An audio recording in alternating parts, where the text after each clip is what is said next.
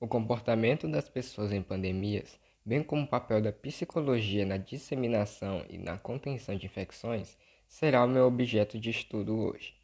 Embarque comigo no podcast para eu esclarecer essas e mais perguntas sobre a psicologia da pandemia. Então, vamos para a primeira. O que é a psicologia da pandemia? E o que eu tratei nos estudos que fiz a respeito do momento que vivemos, que vivemos com a Covid-19? Bem, é uma grande área. Eu olhei para as pandemias quando comecei a minha pesquisa. Eu percebi que a psicologia desempenha um papel na disseminação e na contenção de infecções, e no sofrimento emocional e no comportamento que as pessoas exibem. Isso sim é psicologia da pandemia. Há muitas coisas para aprender. O que estamos aprendendo com a pandemia atual é que as coisas que vemos agora são muitas das que vimos nas pandemias passadas. A ascensão do racismo, grande número de pessoas hipocondríacas que interpretam mal sintomas comuns e se dirigem para hospitais preocupadas com terem Covid-19. Vimos compras motivadas por pânico nas pandemias anteriores, como estamos vendo novamente mas também estamos vendo a ascensão da solidariedade das pessoas, se unindo, se apoiando e se ajudando mutuamente. Como lidar com o sofrimento emocional associado às pandemias? Isso, na minha opinião, depende do que mais preocupa a pessoa. É importante entender a fonte de sua angústia. Algumas pessoas têm problemas emocionais pré-existentes que as levam a ficar muito angustiadas com a pandemia e esses problemas precisam ser resolvidos. Algumas pessoas estão passando muito tempo lendo informações assustadoras na mídia ou em redes sociais e obtendo desinformação. Para essas pessoas, pode ser melhor limitar a quantidade de notícias e posts em redes sociais que elas leem sobre a pandemia. Outras pessoas têm preocupações legítimas. Algumas têm sérias condições médicas que as colocam em risco em caso de infecção. Outras estão ansiosas porque sofrem dificuldades econômicas reais provocadas pelo distanciamento social. O que há de semelhante e de diferenças no comportamento das pessoas nesta pandemia em relação às pandemias que nós tivemos anteriormente? O que nós estamos vendo, hoje é muito semelhante ao que vimos nas pandemias anteriores: ansiedade, aumento do racismo, mas também da solidariedade e da ajuda mútua. O que torna esta diferença das anteriores é que a primeira vez na história da humanidade que temos as redes sociais e a internet durante a pandemia. Então, nesta pandemia, estamos todos conectados globalmente. Isso significa que a desinformação pode se espalhar muito mais rapidamente. Isso inclui informações úteis, mas também informações falsas, que podem assustar as pessoas. Mas o que também torna essa pandemia diferente é que, como todos nós estamos conectados globalmente pela internet e pelas redes sociais, somos capazes de oferecer apoio uns aos outros, mesmo que estamos socialmente isolados. Há muito mais fluxo e velocidade de informação hoje do que na época das pandemias. De que forma isso influencia o comportamento das pessoas em um cenário como esse? O efeito é mais positivo ou negativo? Isso pode influenciar o comportamento das pessoas de várias maneiras. Pode influenciá-las a estocar produtos por medo, por exemplo, no início da pandemia, as pessoas de países onde não havia infecção estavam vendo reportagens sobre países infectados, então isso poderia aumentar a ansiedade dessas pessoas.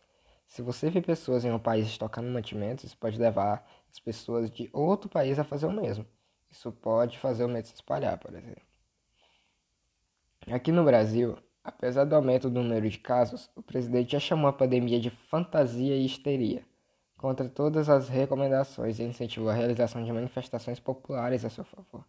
Cumprimentou e tirou selfie com apoiadores. Qual a importância e de que forma o comportamento dos governantes pode influenciar a população em uma pandemia? Para mim, é extremamente importante por várias razões. Os líderes do governo precisam liderar pelo exemplo, precisam mostrar às pessoas quais são as coisas importantes que elas devem fazer o líder do governo no Canadá, por exemplo, o primeiro-ministro primeiro Trudeau, está em alto isolamento, porque sua esposa foi infectada pela Covid-19. Ele está mostrando às pessoas o que se deve fazer ao entrar em contato com alguém infectado.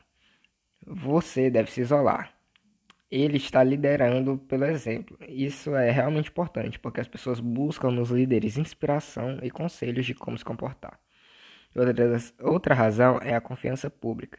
Se o público não confiar em seu líder ou não confiar nas autoridades de saúde, não fará o que elas dizem. Você pode garantir a confiança pública fornecer informações precisas em tempo hábil, ser visto como confiável e transparente, além de reconhecer as incertezas. Quais são os efeitos psicológicos do distanciamento social e de uma quarentena? Isso impacta mais as pessoas idosas? Então, os idosos são uma preocupação porque eles sofrem com o isolamento social. Muitos deles já estão sozinhos. E agora estão pedindo a eles que se isolem por meses. Isso aumenta a preocupação de que os idosos se sintam solitários ou deprimidos. Por isso, é importante que todos nós ofereçamos ajuda às pessoas idosas de nossa comunidade que ofereçamos qualquer apoio que eh, eles precisarem. Durante o surto de SARS, por exemplo, nós descobrimos que houve um aumento no número de suicídios entre os idosos em Hong Kong, que estavam preocupados em se tornar um fardo para a família ou outras pessoas. Esse é um problema real e que nós devemos certificar de que os idosos recebam todo o apoio de que precisarem. Pandemia. Como recuperar a sanidade quando ela acabar? Essa é uma boa pergunta. Se, vo se você estiver em isolamento, é importante planejar o que vai fazer. Ter uma estrutura durante o dia, organizar o seu tempo. É importante entrar em contato com familiares ou amigos por meio de redes sociais ou imagens de texto, mensagens. Também limite a quantidade de tempo que você gasta lendo conteúdo assustador nas redes sociais. Tenha cuidado com o que você lê. As pessoas precisam se perguntar: essas histórias que estou lendo são verdadeiras ou falsas? As pessoas estão ficando muito boas em divulgar notícias falsas. Portanto, tenha cuidado com as notícias alarm alarmistas. Essa é uma questão importante. E a última pergunta que eu abordarei nesse podcast é: considerando o impacto na vida das pessoas, essa pandemia da Covid-19 tem precedentes? Em algumas pandemias anteriores, a taxa de mortalidade foi muito maior. A pandemia de Covid-19 é séria, mas a gripe espanhola matou muito mais pessoas, assim como a peste bubônica. Portanto, sim, outras pandemias também tiveram enormes impactos. Essa, essas são algumas das perguntas que eu achei relevantes para abordar no meu podcast. Eu espero que vocês tenham gostado e quem sabe no futuro eu não crie uma parte 2 desse podcast. Obrigado por ouvirem e até outro dia.